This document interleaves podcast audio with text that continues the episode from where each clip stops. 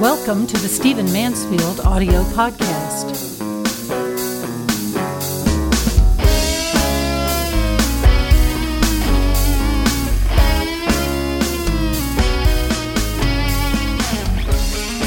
So, I want to talk to you in this podcast about what I learned as a TED speaker. This past weekend, I had the wonderful opportunity to speak as a TED speaker at an event in Nashville, and I talked about the Kurds. I actually, my topic was the Kurds, the world's most famous unknown people. And it was a wonderful experience, but I want you to know that I learned some things. Let me tell you what they were. First of all, you can always get better. I have been speaking professionally since 1981. Those of you who know me know I was a pastor for 20 years, and then I became a New York Times bestselling author, and I have spoken tens of thousands of times fundraisers, Ivy League lectures, uh, Indian reservations, in the rain, in churches, um, at sporting events, in locker rooms before NFL football games. I mean, you name it, I have done that kind of speaking. And quite frankly, TED is very good at working you as a speaker. Um, and it and it, I don't mind telling you, I can I have my moments of being an arrogant schmuck. And when I first got started in the process, it was a little bit irritating to me. It was a little humbling. Actually, it wasn't humbling; it was arrogant making. And then I became humble. For example, they asked me to write a purpose statement, and I ended up writing 11 of them before they were happy. Now, I've written one or two English sentences before, but they worked that. Then I had to do an outline. Then they asked me to change it. Then I had to give the talk in a practice session. I was supposed to give a talk in a second practice session. I had to do my keynote, uh, my slides, and then they checked those slides. And then we had to get permissions for those slides. Then I had to submit the entire keynote again so that they could double check it. I mean, it went on and on and on and on. And it was all appropriate, I realize now. And I improved through the process. Now, I'm, I'm not I'm not saying that as though I'm surprised. I know we can all get better. I wasn't aware of how much I could get better just by having some discipline imposed on me. I mean, again, I've spoken a lot in my life, and, and it's it's the, one of the main things I'm known for. And I'll say it with all humility. I'm I'm pretty good at it. Uh, I mean, obviously, it's what I what I do professionally, other than write books primarily and consult. But I got better through that process, no question about it. And uh, they, it made me think about who I am. It made me think about my personality. It made me think about how I structure my speaking. So you can always get better, and I did. Once I humbled up, once I listened to the 26 year old looking me in the face, telling me how I had to communicate to do well with Ted, I got better. So just bear in mind, no matter how good you are at something, but particularly speaking, you can always get better. I certainly did. Number two, brevity is best. Now, I got to tell you, I have a hard time with this.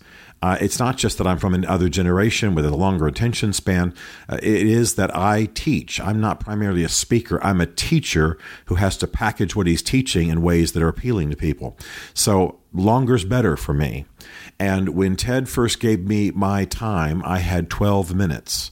Then later they said the introduction would take two minutes of that. I had 10 minutes.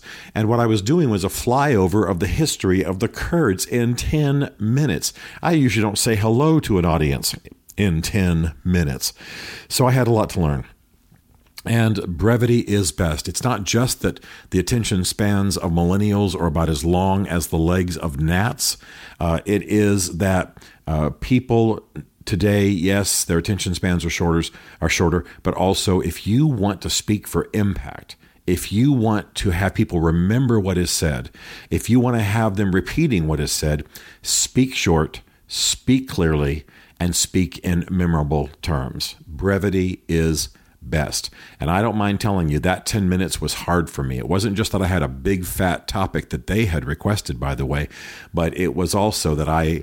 I mean, usually a short speech for me, and I'm talking about this is what other people scheduled me for, is 30 minutes. An average speech is 45 minutes. And so to do a thing on video that the whole world's going to see in 10 minutes and have to do a good job, that was tough.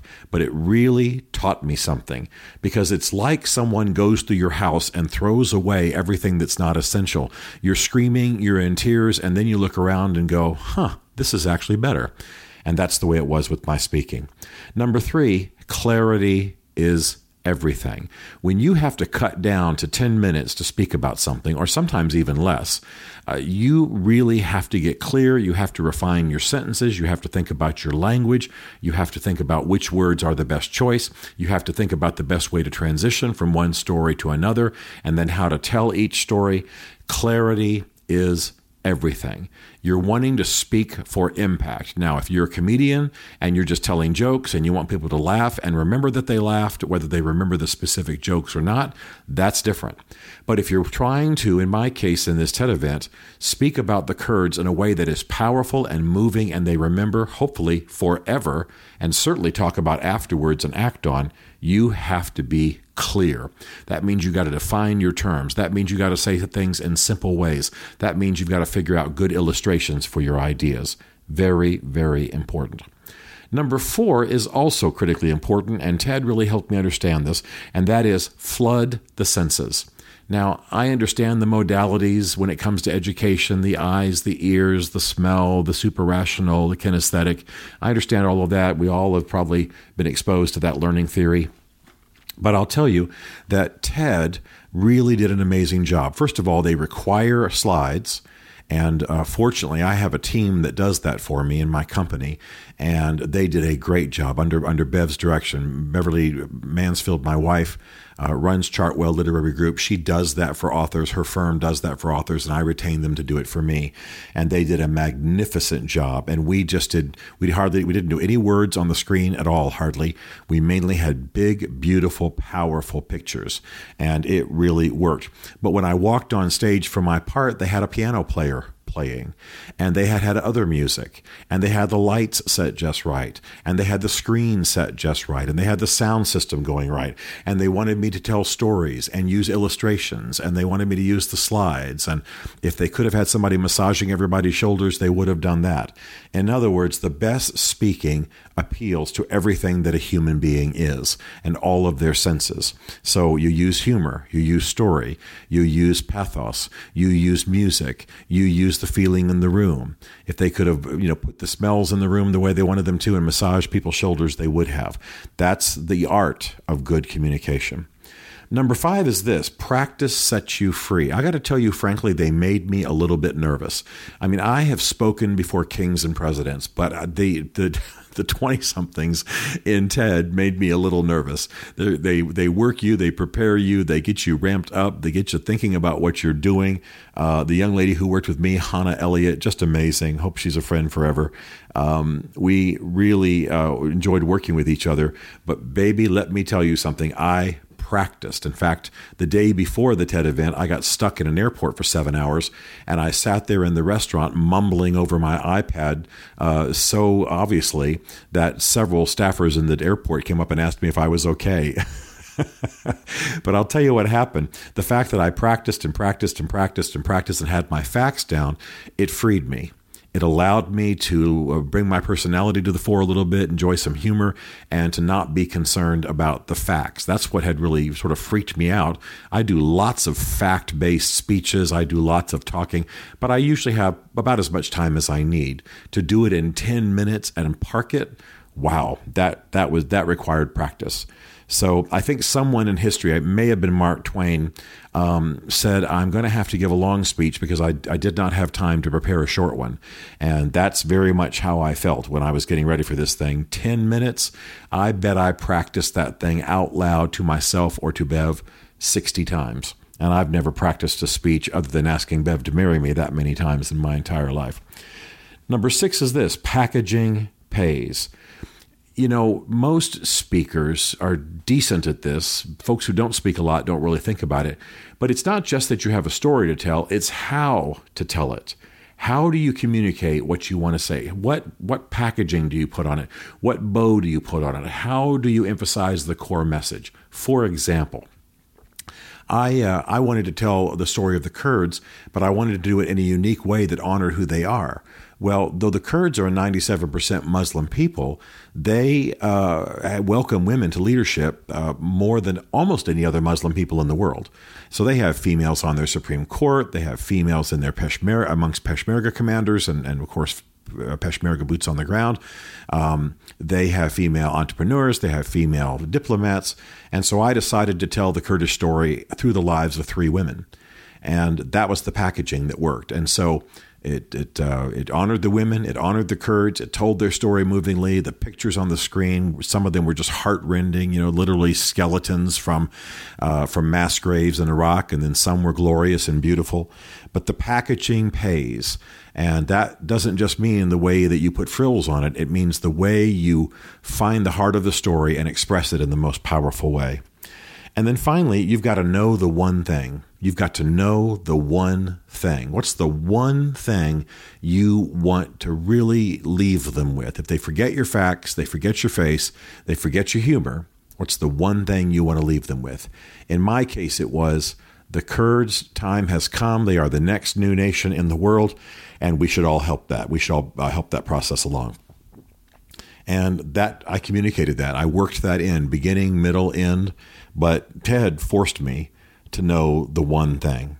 So let me just review these again because they were real good for me to know. And again, you're talking to a guy who, before he got involved in TED, I mean, 20,000 speeches in my life probably isn't too much of an exaggeration. You can always get better, number one. Number two, brevity is best. Brevity is best. Number three, clarity is everything. Your terms, uh, your illustrations, your, your, your exact stories, etc. Number four, flood the senses. Remember, you're talking to human beings who aren't just brains. Their ears, their eyes, they have skin, they have smell, uh, they have emotions, etc. Number five, practice sets you free. It doesn't make you robotic. It actually frees you to be who you really are because you've got your speech, the core facts, the core outline down. Number six, packaging pays. Packaging pays. Think about the best way, the best package to send your story, your message, your speech in. It pays. In my case, the story of the Kurds through through through the lives of three women, and you'll come up with good ones for yours. And finally, keep the one thing in mind. What's the one thing? The one thing is what you want them to go away with. In my case, it was the Kurds are going to be the world's next new nation. Their time has come, and we should all play a role. All right, I learned a lot from being a TED speaker. Hopefully, you've learned a lot from me describing how I was humbled by Ted. I celebrate Ted, I celebrate Hannah Elliott, and I think you should log on to TED.com and just enjoy the heck out of this revolution in learning that's happening. Stephen Mansfield is a New York Times best-selling author, a popular speaker, and a frequent faith and culture commentator on Fox and CNN. His groundbreaking books on faith and society include The Faith of George W. Bush, The Search for God in Guinness, Mansfield's Book of Manly Men, and The Miracle of the Kurds. His new book is Ask the Question Why We Must Demand Religious Clarity from Our Presidential Candidates, available on Amazon. Learn more about Stephen at StephenMansfield.tv. The Stephen Mansfield podcast is directed by Isaac Darnold, who also wrote, produced, and performed the podcast theme song. This is a Chartwell Literary Group production.